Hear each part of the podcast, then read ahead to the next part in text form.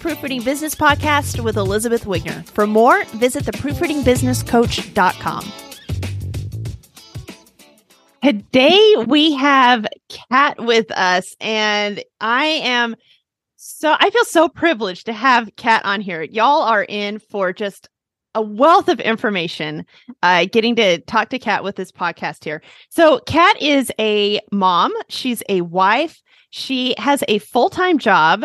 She's a transcript proofreader who makes four-figure months.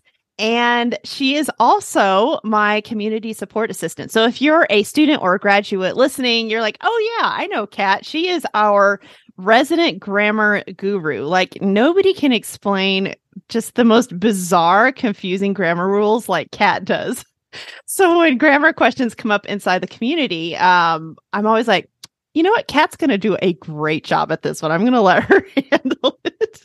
And if you've been in the community, you know that Kat can turn any situation into a really funny one with a funny gif or a funny comment.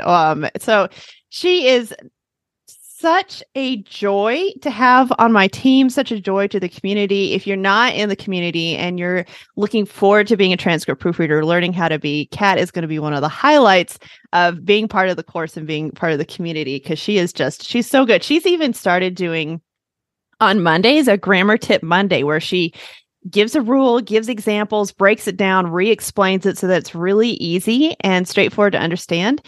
So yes, we're not going to talk a ton of grammar on this call today. We're going to talk about Kat's experience as a transcript proofreader, because not only does she have info to share about how she manages to do everything that she does.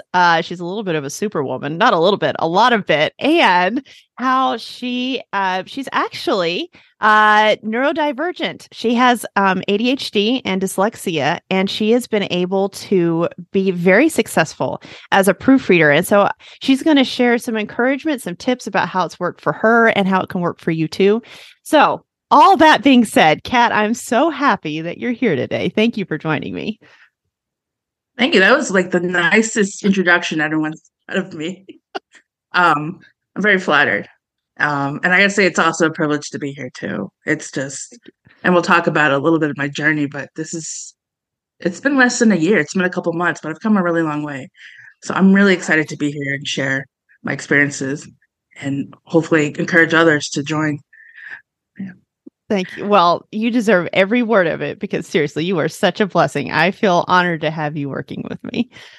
Oh, well, tell me, you said it's been quite the journey. So tell me, what got you interested in transcript proofreading to begin with? So I was thinking about the other day, just how I even came across it, because it's such a niche profession.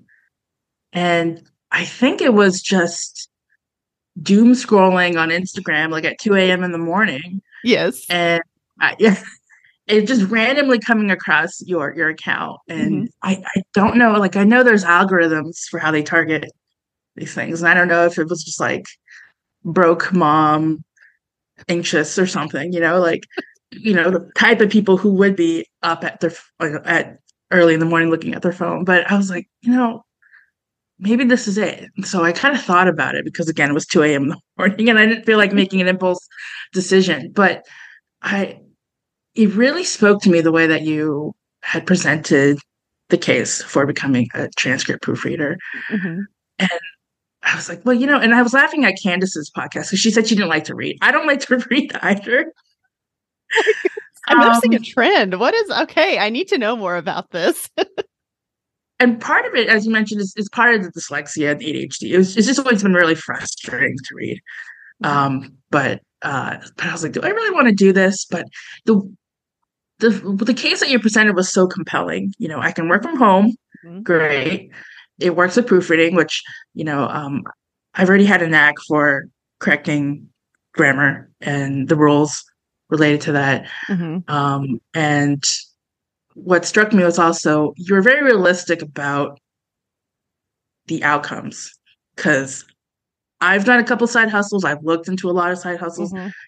You mentioned a side hustle. There's an 80% chance I've heard about it, right? Yes. I've never heard of this one, but you weren't like, make $10,000 a month. It wasn't anything like that. Like, I've seen that a lot. I'm like, okay, maybe that's possible, mm-hmm. but that's not realistic. So the fact that you were just so down to earth about it, that really spoke to me.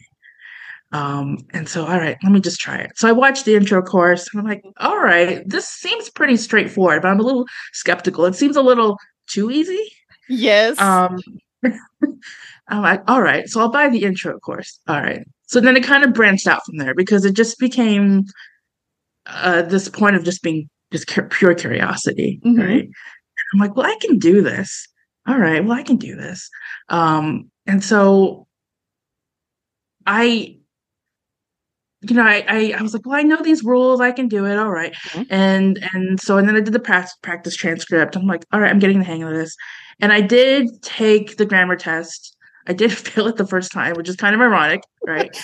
I think I was off by one question. Mm-hmm. And then I retook it and then I passed. And then I took the final exam, transcript exam, and I did fail that. Mm-hmm. And then I retook that. And I'll be honest, I think I rushed through the first time because I was like, I know my stuff. It's fine. Like, I'm good at this. And so then I was like, oh, crap, I miss all this stuff. There was a point I was like, maybe I shouldn't do this. Maybe it's not for me. And I was just like, like you said, I don't like reading. Mm-hmm. And someone with ADHD, like, there's all these details I have to remember and it can be stressful. Maybe it's not for me. And I was like, do I really want to put more energy towards this? And I was like, I think I'm just kind of making excuses, right? Oh. Because I think with a lot of ADHD people, we tend to be perfectionists. Mm. At the same time, we tend to have a lot of hobbies. We tend to try to start to do different things. And if it doesn't come naturally to us, we're like, oh, we suck, move on to something else. Yes. So I was like, this just seems like a really good opportunity to just pass up. I'm going to just try it again, Mm-hmm. And I think you were very encouraging about, when I failed the first time about what I missed and going back and just doing it over again. And I was like, I just need more practice. I went through the course pretty quickly. Yeah. That's just me just being like, I don't want to sit here and listen to all these videos, because I gotta go. So part of that is the ADD, I want something now. I want that instant gratification. I need to make that money now. But the point is you just got to slow down sometimes because there's no gun to your head. It's just, there's a lot to be learned in the course, and I've had to go back, and obviously if you rush over it, you're just going to miss things and you're going to run into a situation I did where you're going to fail the exam. So I tried it again and I passed, and then there was like, all right, now what? So I did create the business. I had it incorporated in 2023 in September. Mm-hmm. But I didn't actually get a client until November, but that's because I didn't do anything about it. Mm-hmm. Because I was just, a lot of it was fear. Mm-hmm. A lot of it was like, okay, well, Elizabeth's not holding my hand anymore. Like, what do I do? So just kind of wandering around a little bit. But as soon as I put in a little bit of effort towards it, I mm-hmm. got my first client, and it took no time at all, really. And so after that first paycheck, it's like, oh my gosh, I just got paid mm-hmm. like a lot of money, because it was like it was an overnight. So nice. Yeah, and that's a great way to start mm-hmm. because there are some transcripts you're wondering like, was this worth the money? Yes. But I had a really great start because it just feels so great to have that direct communication with somebody and do the work and then just see the instant payout for it. I have a full-time job and there's just different levels of hierarchy, and I'm doing the work for I'm not sure who, and I'm going to get the paycheck no matter what, but there's just no level of satisfaction behind it sometimes. It is kind of corporate humdrum, just turn the work, all right, that's it. I get a paycheck, I get to eat. So, there was just this level of confidence gratification every time that I get that paycheck, or I get to talk to someone, or I get to read something interesting. It's just so different than anything that I've ever encountered before. And so I've just continued to do the work. And I like I said, I started in November, and just the amount of work that's come my way is just incredible. Yeah. Isn't it amazing how you get to, you're starting something that you've worked really hard on. Some of us have to work harder than others. Some of us have to, like you said, force yourself to slow down. But then that point of, I have a client, and not just, I love how that example you gave, you know, when you work corporate, you kind of have the idea of the client you're working for you, but you don't always have that direct interaction, or it's, you know, it's such a big thing that you don't feel like you have as much of an, you're making a paycheck, and that's what we all want to do, but you don't feel like you have that personal connection like you do working one-on-one with a client. Yeah. At the end of the day in my corporate job, like whatever I put out, my boss is going to be like, all right, great. Yep. Just, you know, do it again. So it's just, I'm just doing it to live, really. Yes. Versus I have this other source of income where I'm actually getting to enjoy doing it. I get to learn a lot. And then I've also joined this community where I've get to talk to a bunch of people, and I know that I can help them directly. So it's one thing that's led to another. And I've gained a lot of skills in that way. And so like the amount of joy it brings me versus my regular job, that is why I continue to do it.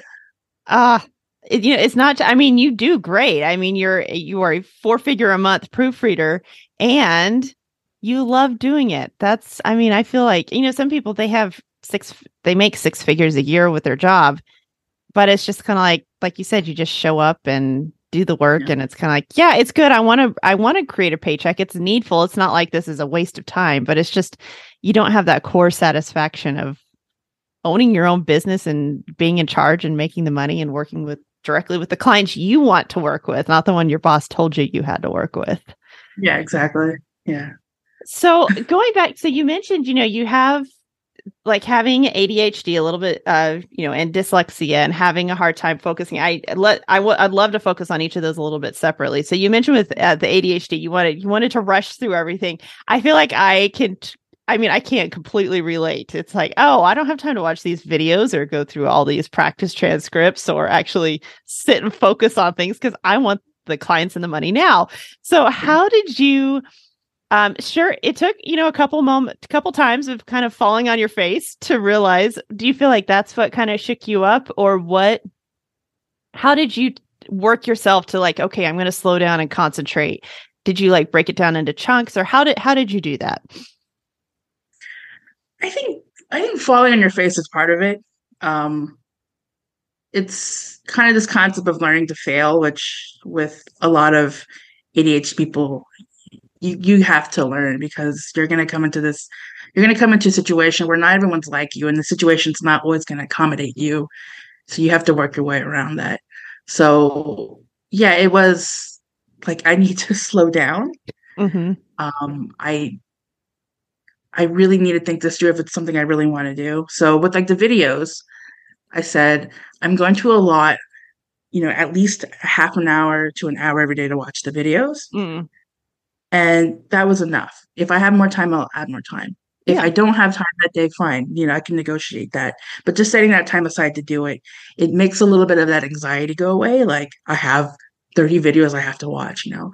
It becomes this task list, which is just, and it seems very simple, but with ADHD people, they have issues with called executive functioning, which is just kind of planning out this big project. Just making a promise to yourself, I'm going to do this much every day, makes it a lot easier. And, you know, you can also become a victim of your afflictions, right? I can say, I'm too ADD to do this.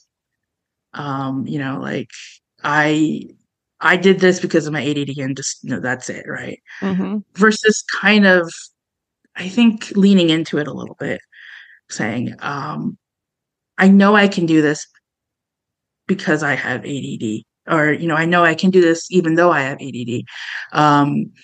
Like, for instance, I think I'm really good at the doing grammar, because I can hyper focus into things really well. Right. So it's like kind of like a superpower, right? Mm-hmm. I don't look at it as a weakness. You know, just trying to shift your mindset a little bit about how to go about it, and just knowing your limits, really. Yes. If I watch a video for half an hour and I'm like, I'm just overstimulated at this point, I cannot stare at a computer screen, I'll just stop. Like I got to know my limits. And so it's just a little bit about knowing yourself. There's times when I'm proofreading transcripts, and I'm like, I can't right now. Right. Yes. And that goes for everybody, but you know, it's just setting expectations that are realistic for yourself. And there's things that you're going to have to do that are unconventional, that are going to make you successful. And you just can't compare yourself to other people. And other people, like, you know, I can do 250 pages a day. We're like, you know, that number gets tossed around. But if you can't reach that number, that's fine. You know, there's no real definition of success in this community. It's just what you want to make of it, right? If you want to make a couple $100s, that's great. If you want to make 10,000, that's great. You know, as long as it's realistic. I don't, you know, so 4 figures, I didn't really think I would get to that amount. You know, for me originally it was like, I just want to do a couple $100. Yeah. And so after that, in a way, I kind of build endurance. That's the word. Yeah. No, sometimes I have to make them. Yeah. Same. Build a little bit of endurance behind it, but also just being kind to yourself as well. You know, if I don't get to 250 a day or 1,000 a week or whatever, it's fine. I did what I could that week, and that's enough. And there's some weeks where I don't have any work, and that's fine too. I take that as a time to rest, you know, and just prepare myself for the next week of whatever may come. So, you know, I think it's just about really knowing yourself. And it's almost like you kind of have to fail to figure that out. I didn't know that I didn't really know what I didn't know about grammar until I took the exam, right? Because it's kind of a different beast, right? Yes. You're looking at documents that you've never really seen before. They're just construed a different way, and you just miss things sometimes because you're rushing through it. So even with my first 2 clients, I'm like, oh, I forgot to do that. You know, I didn't know that was a rule. Oops. You know, there's just so many things you learn, and I'm still learning as you go on. Yes. No one's going to be perfect when you start doing it.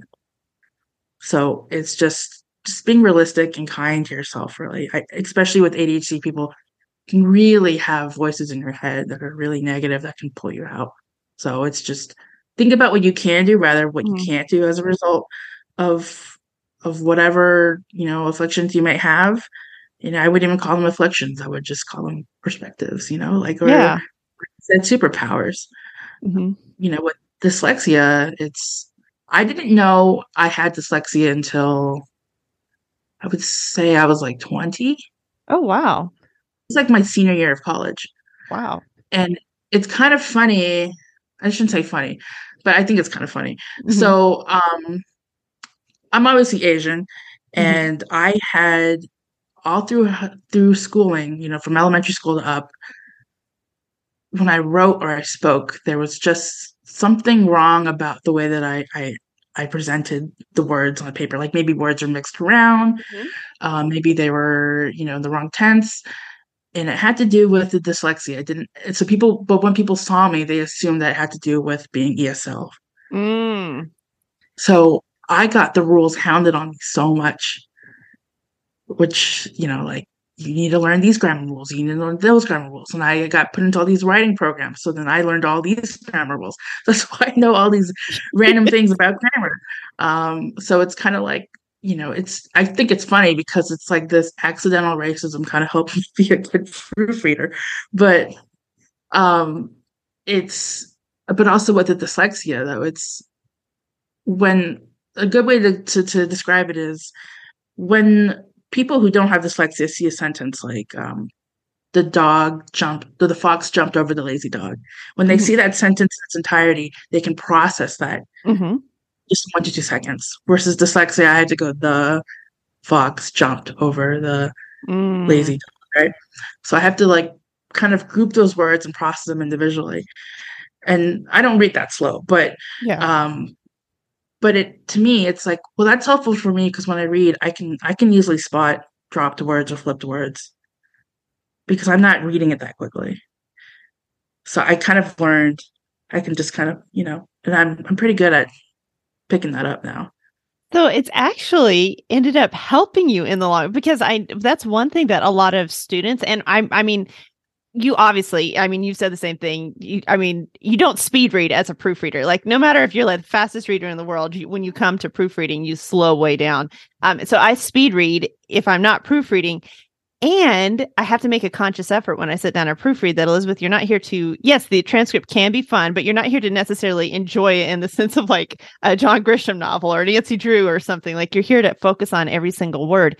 And a lot of students have mentioned that too. Like, it's hard for them to slow down and focus. Whereas I feel like you've actually turned like dyslexia into an advantage because you are so used to forcing yourself to focus on every single word, which is the key to being one of the keys to being a really good proofreader is every single word, not necessarily, and you know, the sentence as a whole too.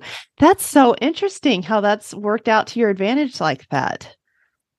And it does mean that I process the transcripts a lot slower than someone else might, but I've accepted that. You know, like I said, it's about accepting your limits.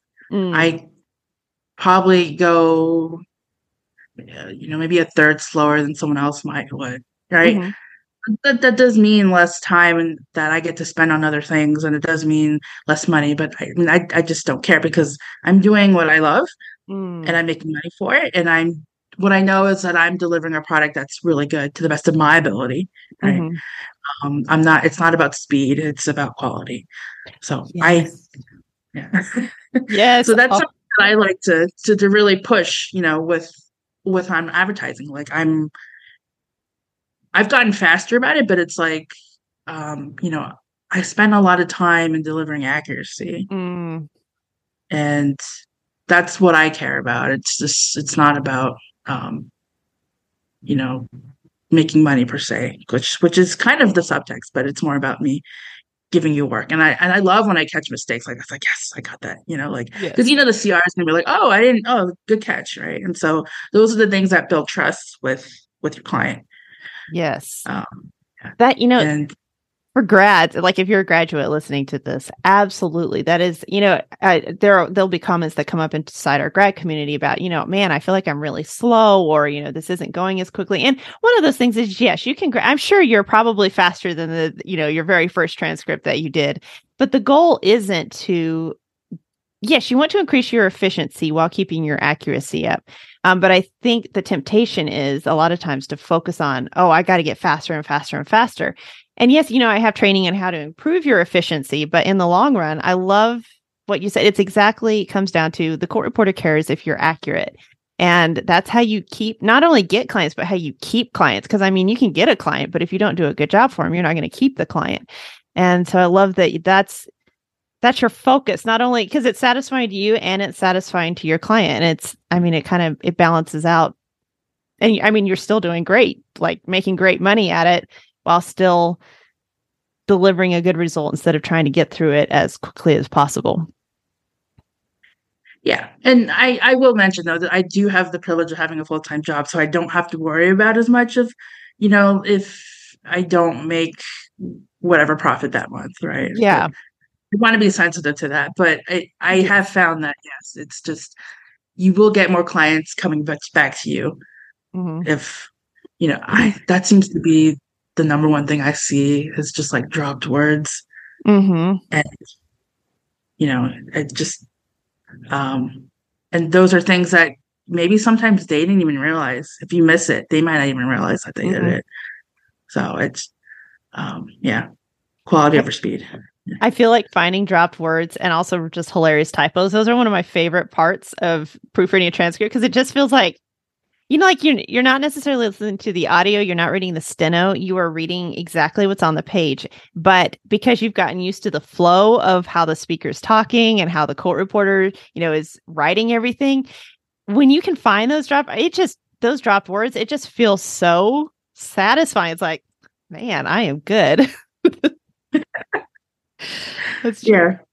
I love how you mentioned earlier, like you have said so much. I was making notes like, oh, I got to go back to this, but I feel like there's so much. I loved one of the things that I really liked that you said was not comparing yourself to everybody else's success. And that's one of the reasons I'm excited to like keep interviewing grads, because everybody has a different level of success and a different way they've shown up and what's worked for them and what hasn't.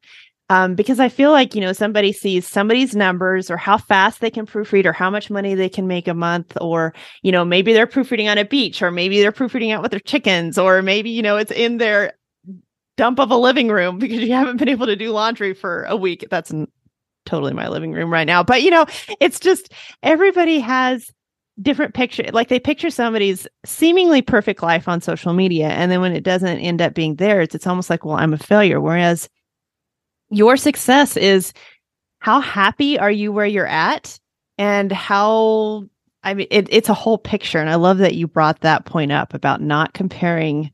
It's good to be motivated to see that other people can be successful. But I love that you said just making it work for you. I feel like that's one of your big emphases is what works for you. Yeah. And that kind of goes back to why I thought your marketing was so great with the course, is because it's just, you never at one point said like make X amount of money, right? Mm-hmm. You don't have these pictures where you're in Paris and you're like, look what I'm doing on my free time, right? Those are things that I see a lot. And I'm like, yes. All right, like I made $2 million while sleeping, it's just, that's just not realistic. Right. And, but people fall for that. Right. And then they fall into this trap of like, why aren't I in Paris right now? It's just, and I think that's what makes our community so great is we have a lot of people who come from all walks of life. They have all sorts of backgrounds. Some have jobs, some don't have jobs, some have kids, don't have kids, mm-hmm. right? And we're all working towards that same goal, but it's not this goal of making millions and millions of dollars. It's just making extra money so that we can have a little bit more independence, right? And again, that means something different for everybody. Yes. So it's just rooted in reality, right? And I think when that's rooted in reality, you can make realistic goals, and it's just easier to achieve. And so, what was the point that I was going to make? It's just, I lost my train of thought. But this is so good. I'm like, oh, I need to just copy paste what she's saying and put it in on my website. No, setting your own goals and being realistic about them and realize, sure. Are there other careers where you can go out and make a lot of money? Yeah. $2 million in your sleep. Like I could go on a rant for that forever. And I'm sure you could too. But yeah, being realistic about what you can make and making it your own. Like for some people, a trend that I see going on Instagram a lot now, I'm sure you've seen it, is people talking about, oh, it's not about the fancy purses or about the fancy house. It's I have more time freedom. And, that's great too. Like for me, yes, having more time, having a little bit extra money to spend on groceries or rent or whatever is helpful. And if you want a fancy purse, let's say you have, your full-time job and you want to have the extra purse, but you can't justify it right now, and proofreading lets you do it, then if that's what fills you up and makes you excited, then do it. It doesn't matter what other people's goals are or not. And I'm happy to support either, whatever decision you want to use your proofreading money on. Because it's what makes you happy. Right. Exactly. And like I said, like I haven't seen anybody, talking about these really big lofty goals on our Facebook group. It's just about, the theme that I see is really just, look, I created this business on my own. Mm-hmm. This is something that I own, and this is something that I produced, and I'm making money off of it, right? That seems to be where the pride comes from. And I find a lot of pride being a small business owner now. Like, that's really cool. Like, I can say that. I have my own business, and it makes money. Mm-hmm. I make so much money that the government wants part of it now. It's like, woohoo, It's like my little humble brag, right? So, like, yes. It's if you don't, if you fall into these traps of, you know, that this is going to be your way out of whatever bad situation, you know, that like that it's going to solve itself and you're going to come out just really rich. It's just not going to happen. Yeah. That is so true about owning your own business and making money off of it.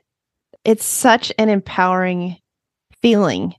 Just that feeling, especially as a woman, to know that you can create a business, that you can take care of yourself, or that you can make extra money for your family or feel fulfilled. There is nothing. It's humbling and exhilarating all at the same time. It's just such empowering is the only word I can think of, or strong, or, you know, I work with words and words are sometimes hard to come by, but it's just that feeling is hard to put.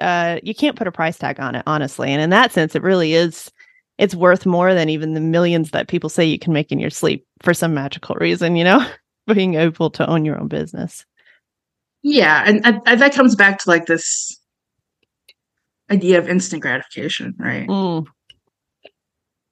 And that's why, you know, people quit. And that's why a lot of these influencers make a lot of money, because they put this course out and then they're like, they do the course and then they're like, well, I didn't get exactly what I wanted. Right. Just things take a lot of time and effort. And I think you're very transparent about that. Oh, and I think once you go through the course, you realize like, I actually need to sit down and watch the videos and study a little bit. Right. It's just nothing is easy.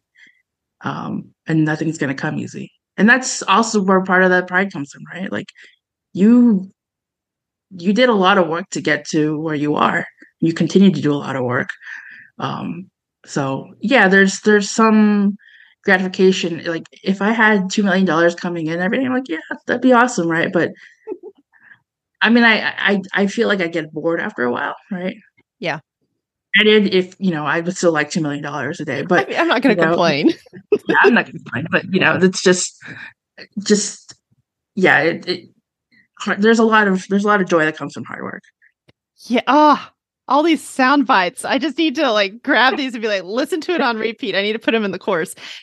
Yes, because, you know, that is one of the most common things, you know, at the first part of the course, it's, you know, setting up your business, you know, getting it registered, picking your name, learning more about court reporters.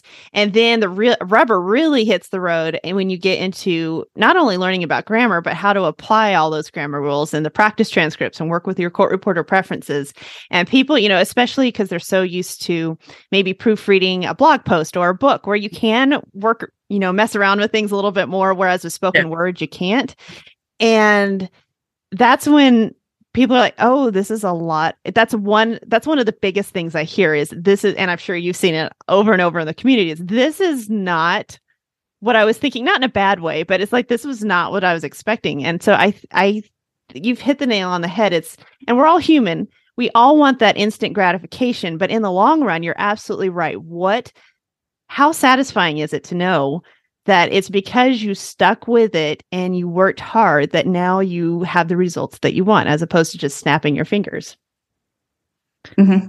And if everybody could snap their fingers, then everybody would be a transcript proofreader making, you know, a few extra hundred or a few extra thousand a month, whatever you want with it. Right. And that's, what's the sad, what feels good about that? Right. Not nothing really. So that's such a good point. So the amount of pages it would take to make that like $10,000 a month just makes my eyes bleed. Oh, it makes me want to throw up a little bit. Yes. We're not painting good pictures with our eyes bleeding and throwing up over 10. Yeah. You're not going to make $10,000 proofreading. Yeah. It's just not possible. You can make, you know, a good middle amount in between there, but yeah. Definitely. Yeah. You're right. Yep. And those, yeah. And I would hate for anybody to come into the expectation of you're just going to be, this is not a get rich quick scheme. And it's not necessarily where you're going to get rich. It's exactly what you said. It's a way to make money doing something that you're proud of doing and that you really enjoy doing. And that's so satisfying. So. And all of the, and like I said, I've done a couple side hustles. I looked into some. There's no such thing as get rich schemes or whatnot. Even passive income is not passive. There's a lot of work that goes into it. Yes. Like I fall into that trap, but like even with like an Etsy store with passive income, like if you set it up, there's still so much work that goes into it. You got to design the stuff. You got to monitor it. You got to do SEO. Like nothing is easy. Mm-mm. And nope. We can have a whole podcast on that just by itself. And I think that's one thing that's great about transcript proofreading is that the amount of effort you put into it and the payout, like the ratio is just so high versus, you know, if I do have an Etsy store, as you know, but if like I put in so much effort to make one design, post it and monitor it, market it, it's like by the time that all expenses are for producing the artwork and the materials, it's like, oh, I made $1, you know, it's just like. Yes. Awesome. Yeah. It takes some time. That's such, I love that point that the ratio of work that you put into it, the amount of money that you make is so close. It's not like you're doing an excess amount of work for just, it's kind of like a garage sale. You know, you put all this work into a garage sale and then you make, you know, I've had some good garage sales, but still at the end of the day, I'm like, was this worth it? Should I have just taken this all to Goodwill or Salvation Army or something? Yes.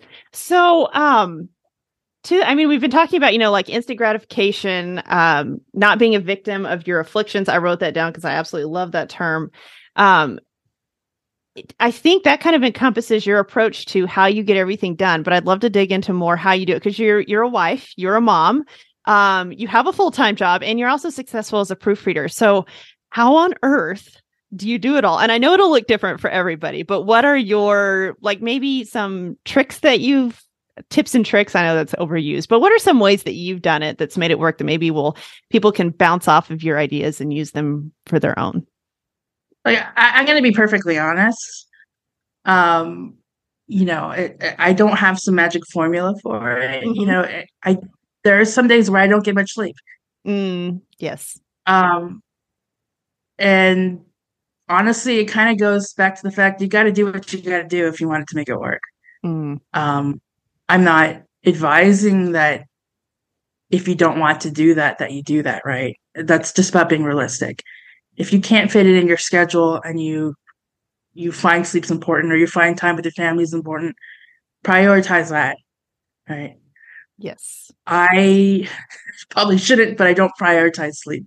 But, you know, after I take care of my family, you know, I got to take care of my clients and I got to do what I want to do because I want that income. And that's unfortunately what I have to do. Mm-hmm. That said, sometimes I don't make the best time management decisions, and that's something that I'm still learning, right? Mm-hmm. So part of it is me learning to be more efficient. That's the only way because like I work the 9-to-5 job. Sometimes I can fit in some work in between that time because it's flexible and no one's watching me. But yes.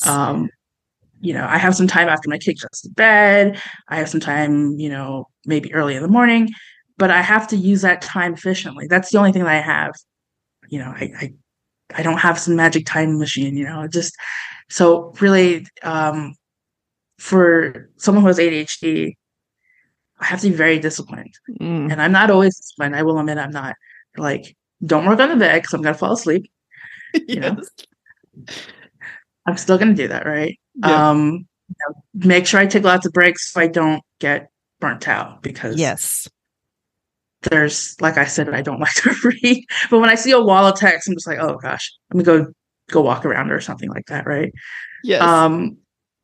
I like to kind of plan out the week. You know, sometimes I will decide, depending on how interesting the case is or not, I might decide to switch between cases. Yeah, that might be a little conventional, but sometimes I'm like, I can't read this. I do this workers' comp case. Like this is like the 5th one this week. This is so boring, you know. Yes. So you know, sometimes to shake it up. Sometimes, and this is again very unconventional. I might just like act it out in my head, or I might read it out loud. Just like this is a play. I'm going to read it out. That's how I get through it really quickly. Because sometimes I'm just like, oh, and I read it very slowly. Yes. So I know it's just also being in tune with yourself. If I can find myself getting bored or just slowing down, I'll just stop, you know, and just reassess or, just, you know, there's different, like Pomodoro is a very, I don't use it, but some people use that, you know, do 25 minutes, take a 5-minute break, 25 minutes, take a 5-minute break or something like that. I usually will just say, you know, let me read 10 to 15 pages at a time, take a 5-minute break, something like that. Yes. Yeah. And just kind of building the endurance there. So it's just, and it's going to depend on the case, because sometimes, like I said, some are really boring and some you don't want to read. Yes. I have a 500-page one that's due Thursday morning this week. So my plan of attack on that is just kind of do about 20 pages every hour, and then kind of go and do my homework that I need to do just to make it less daunting. So it's just, you got to find what works for you. And I'm still in the process of learning what works for me. And like I said, I still fall into these traps. I still work on the bed sometimes, even though I shouldn't. But with someone with ADHD, I can't sit for a long time. Mm-hmm. So I will go move to another room, for instance. I might switch to the iPad so I can kind of move around a little bit. Mm-hmm. And then I might say, all right, I need to focus, go back to the laptop, go sit at the table. So just creating a different environment that I know that works, and just keeping track of that, right? I know working in the bed is a bad idea. I'm still trying to figure out what works really good for me. So I know if I work at the table, early in the morning, I can get the most work done. So it's just tracking your patterns and being in tune with yourself.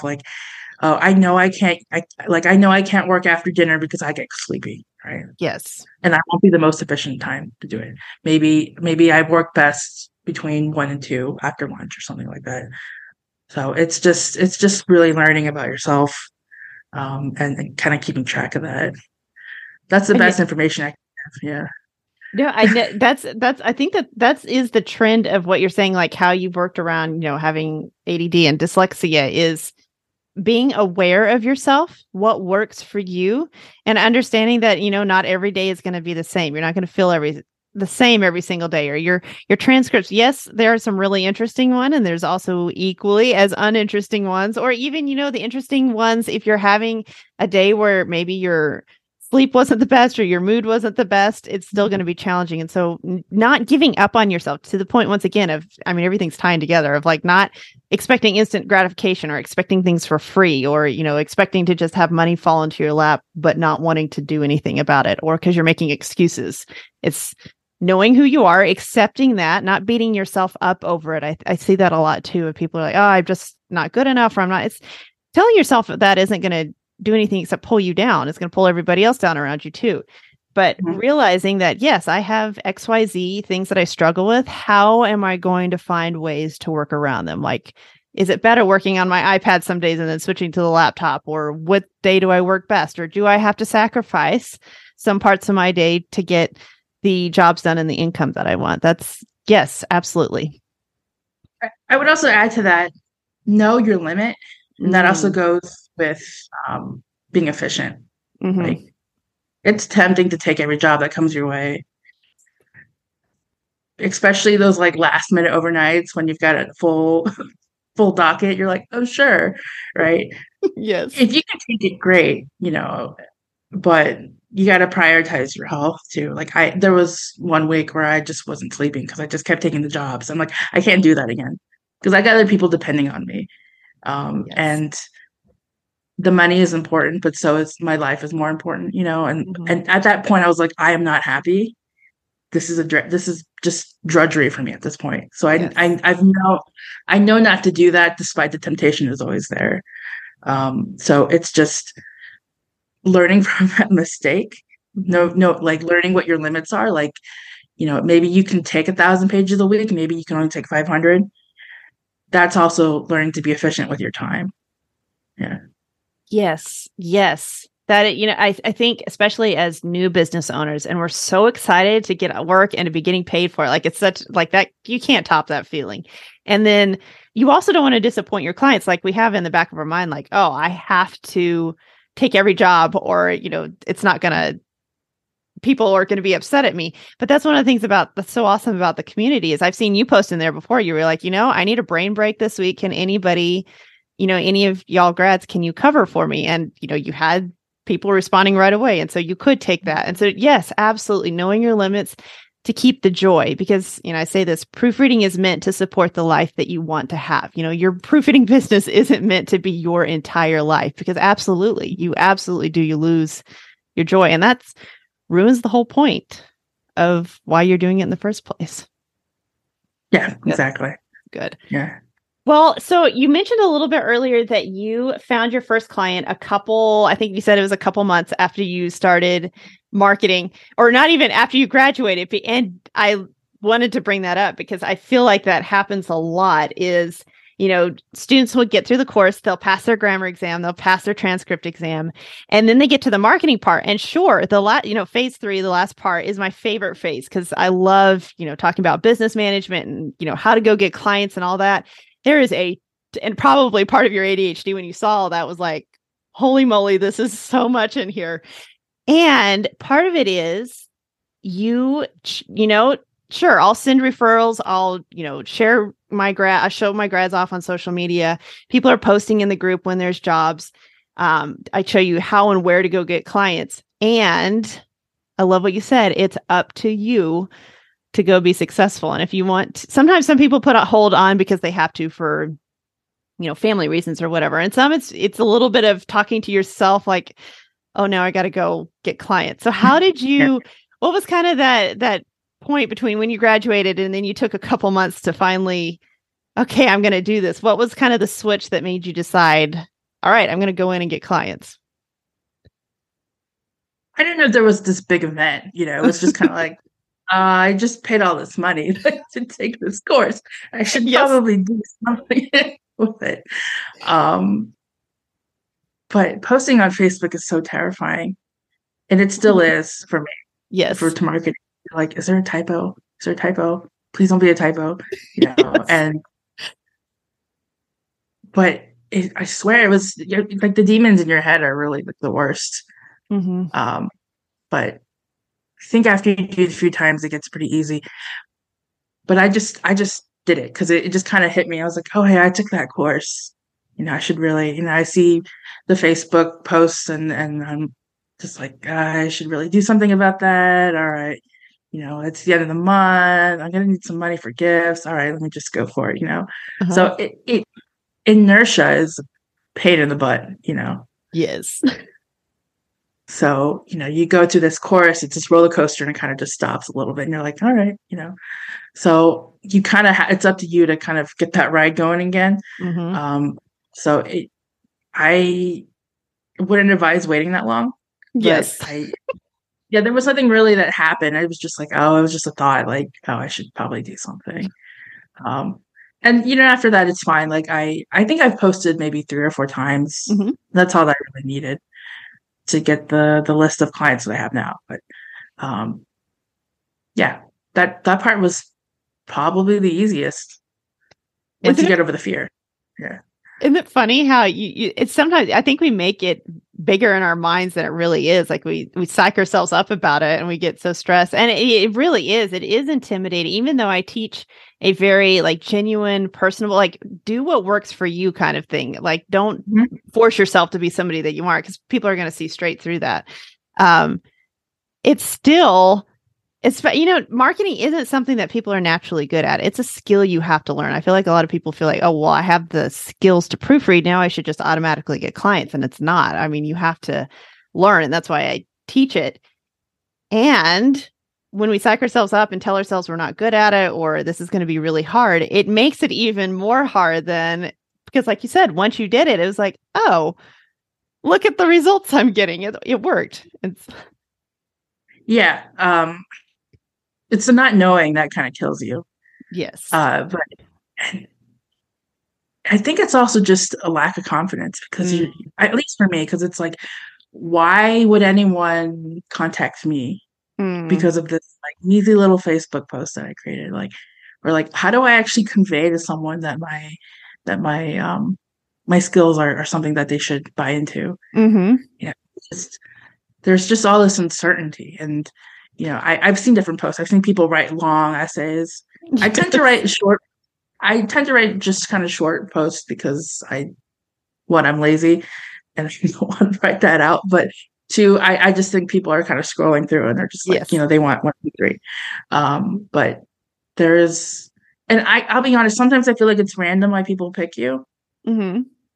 I've had people say like, oh, I've actually liked your post. I thought it was funny, or I thought I liked the graphics, or I liked what you said about it. Mm-hmm. But it can really be a crapshoot because mm-hmm. you get people messaging you on Facebook just because they happen to be looking for a proofreader at that mm-hmm. moment. They were looking at Facebook posts. That may be the case, mm-hmm. you know, and if that is, and that just means getting your name out there as many times as possible so that people see it.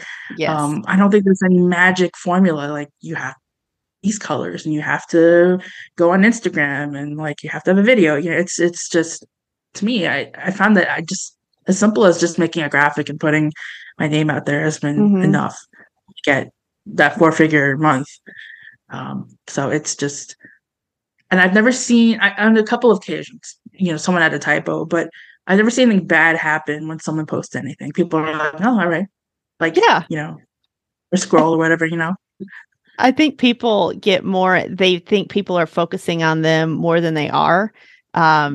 And because we're focusing on it. So that means obviously everybody else is too, right? Yes, absolutely. It's more getting out of your head and just doing it. I think and that's kind of been your theme throughout this too, just getting in and recognizing it's hard. It's fine to admit it's hard. It's what you do with that admission. A lot of people say it's hard and then they whine and complain about it and make excuses for it and then wonder why it never happens. Whereas those who say, yes, it's hard and I am scared and I'm going to do it and I'm going to do it on as I can, those are the ones that see success and are fulfilled in the long run. Yeah. And just do it on your own timeline. Yes. Right. Like I said, it took 2 months to get me going, but you know, once I did, it kind of took off. So do I consider myself to be successful because, you know, I created a very realistic goal and I knew what my limitations were mm-hmm. and I didn't let it hold me back. So those are the goals that I defined for myself and they weren't defined by anybody else. So, and the thing is like, nobody in the group is like, oh, that proofreader isn't doing well. Or isn't, like that information isn't shared, right? Cause we don't need to, like, I feel like we're successful proofreaders because we've all created a business and we're doing the work. Right. Yes. And it's a successful community because we're kind of being able to bolster that kind of success. So yeah, create your own success on your own timeline. Just do your own thing. Yeah. That's the whole beauty of owning your own business is you are on you won't have a boss telling you, Kat, I need you to have this done by this time. And I don't care how you feel. You can take the break. You can do what you need. And then that's when you're happiest. And that's when you are successful. Yes. I was going to ask, what advice do you have for someone considering transcript proofreading? And I feel like you just summed it up. Did you have anything you'd like to add on top of that? I would say, you know, if you have any kind of inkling of desire to do it, to go for it, because the amount of the benefits that you reap from it are just so high versus what you put into it. There is a cost associated with it. Mm-hmm. And for some people that might not be, that might be kind of high, but the payoff, like I think, you know, I paid it off in the first month and a half, right? Like the amount that you get back from it is really quick, mm-hmm. is pretty quick. But the amount of people that I've met and the amount that I've learned, it's just so tremendous that I wouldn't give that up. Mm. And I've learned so much. It was harder than I thought it would be, but I'm thankful for that experience. I'm thankful for that difficult, you know, time period. Cause I learned a lot about myself and I'm glad that I can share with other people. So I'm giving back in the way that I can. And I've really enjoyed that. Yeah. Well, I can't tell you how, I mean, you were active in the group before I, you know, asked you to be on my team and I was like holding my breath, waiting on you to email to be like, please say yes. But yeah, you do give in just so many ways, like not only I just love how you're just to the point. You're funny. You have your own insight. You're not afraid to give an opinion that other people don't have. And I feel like you've done this on this podcast. I mean, you've been very honest and upfront, and people need to hear that. That's how I want to be. And I love that you showed up with that, with like, yeah, it's hard. Yeah, you're going to have moments where you're like, why?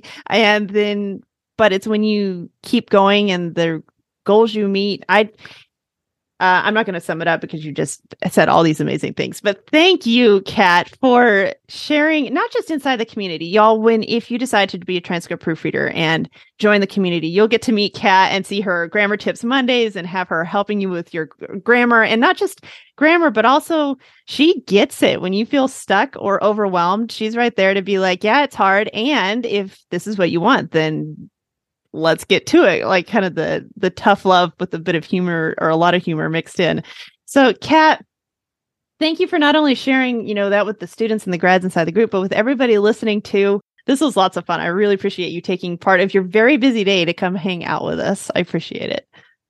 It's my absolute pleasure. Want to learn more about transcript proofreading? Then check out my free workshop, Is Transcript Proofreading the Right Money-Making Business for Me? It's less than an hour, and it answers lots of FAQs around transcript proofreading, so you can decide if this is the perfect side hustle for you. You can check it out on theproofreadingbusinesscoach.com/workshop registration.